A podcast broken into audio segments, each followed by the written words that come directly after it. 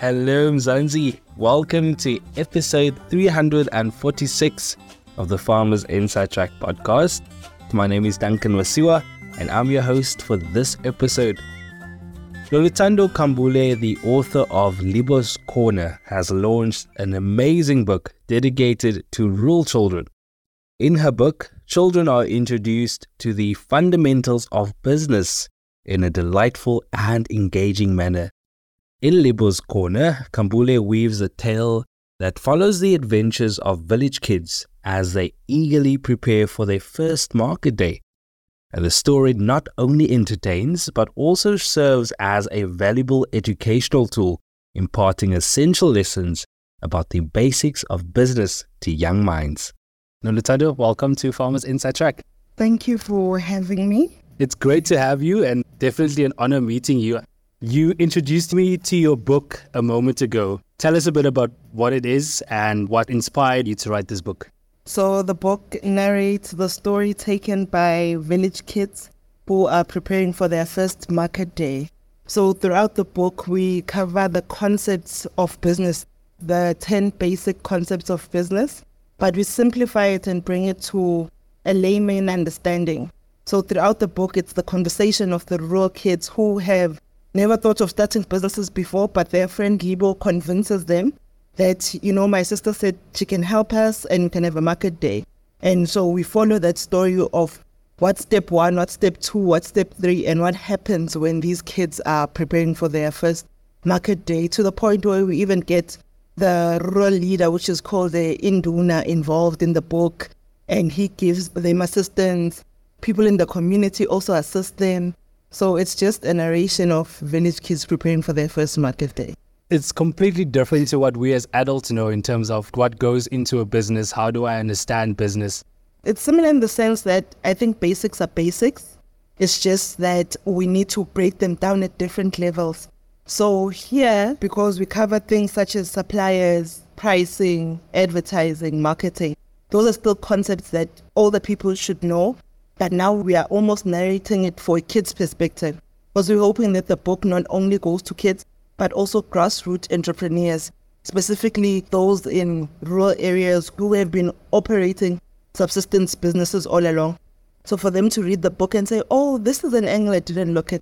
So that's basics for everyone are the same. It's just that at which level are you narrating the basics at? Yeah. I mean, my question would be why?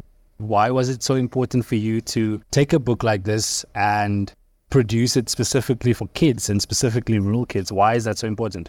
Because I'm a rural kid, I was born in the rural areas, and even at that young age, I think I understood that there's a socio-economic difference here. Because I was the kid who woke up and left the village to go to school, but all my peers woke up and stayed in the village. So I would come back and narrate to them what happened in town.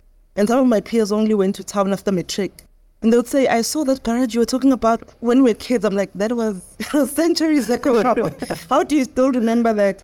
So for me, it's always, when I see something that I like, I always think about how can I bring it back home. Mm. And when it comes to kids, if we get it right at the foundation, because when we teach kids the basics of business, we're also teaching them resilience, hard work, teamwork. Those are soft skills that we are imparting in them mm. unknowingly through teaching them business. So for me, let's cement the foundation and let's bring it to kids. And I'm a rural kid, so let's narrate the story of that kid who comes from an area that's not really narrated when you talk about growth and everything else. Yeah. And let's make it from their perspective. What was your experience, you know, as a rural kid? Were these kinds of conversations, did they take place around you? And how would you say, how has things evolved um, over the years? So now that I'm older, I say some conversations, we never had them as conversations, but they were always there around us. So my grandmother always had a farm. All the grandmothers in the villages, in my village at least, always had farms. But their farms never really grew to commercial farms or subsistence farms. And what would happen is my grand would farm grapes, peaches, cabbage, carrots, and then give them to the granny next door. And the granny next door gave us the exact same veggies a few days later. We knew there was a season of cabbages. Definitely. So everyone would be giving everyone cabbages. And those were farmers, and those were people that farmed every year. And I remember the timing of when we had to farm the maize meal. We couldn't miss it because my granny would say, Granny would be gone, and then the maize will be dry, and then we can't do anything with it. So we knew those as much as the win conversations, because in the rural area, everyone almost participates in activities. That's how the setting is there. So when my granny is in the farm, we all in the farm. When my grandfather is fetching cows, the boys are all fetching cows. So we had those conversations without us having those conversations. So as you grow older, you almost say, okay, let's actually unpack what was happening. Because I have businesses that I've covered in the book. When I say Koko Mota, Mama Busi, Koko Ngobese, those are businesses that were there when we grew up. And they're still there now, but I feel like they're not where they should be because no one ever came back to help them understand and unpack their business. So this is almost my love letter in saying, I'm coming back, seeing you guys being the cornerstone of the community. I want to help you. That's beautiful. What kind of impact would you like your book to have on not just rural communities, but all different communities in South Africa? I want us to start the conversation of entrepreneurship very early because I've seen people have amazing ideas where you in because I'm in a development financing space. So the implementing agents of certain policies in this land. And you see someone with this great idea, but we don't fund ideas. We fund businessmen. We fund business people.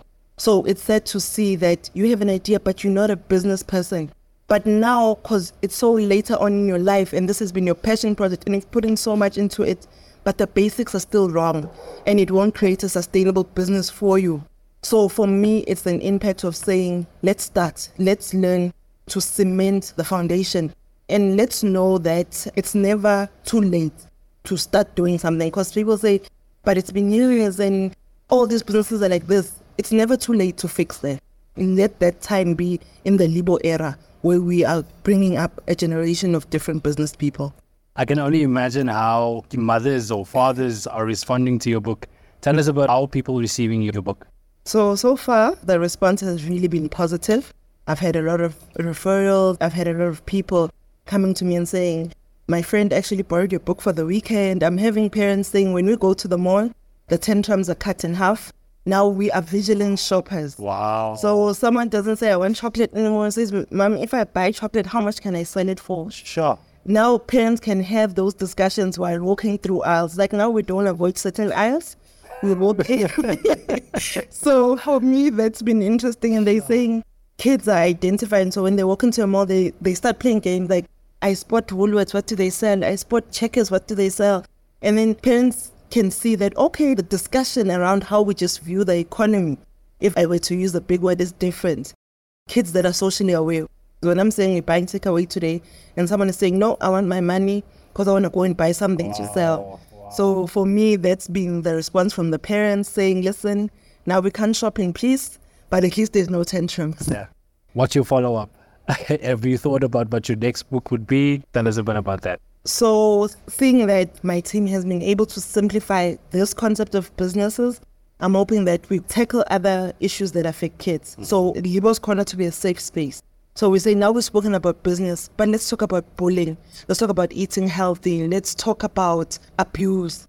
For us to break it down to a kid to say, if you don't play with Amahle because Amahle doesn't have the latest sneaker, that's not kind. Mm. You know, to have those conversations without being harsh. Because I think we correct kids' behaviors after they've reacted.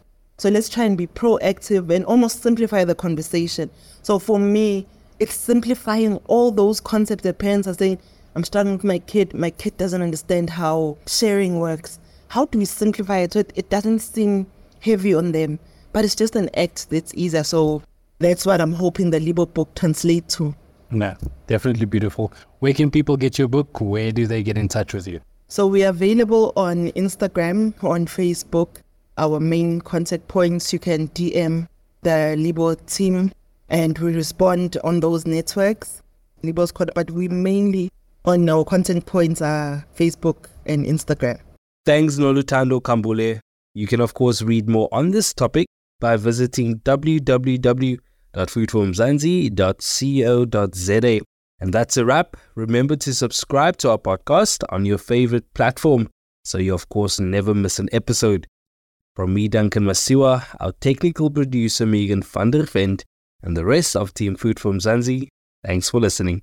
Life in South Africa can be a lot. I mean, scroll through Twitter for a minute and tell me I'm wrong. Thank God for South Africans, though, right? We're inspiring, and even on the bad days, we fight back with a smile. That's why I love Food for Mzansi so much.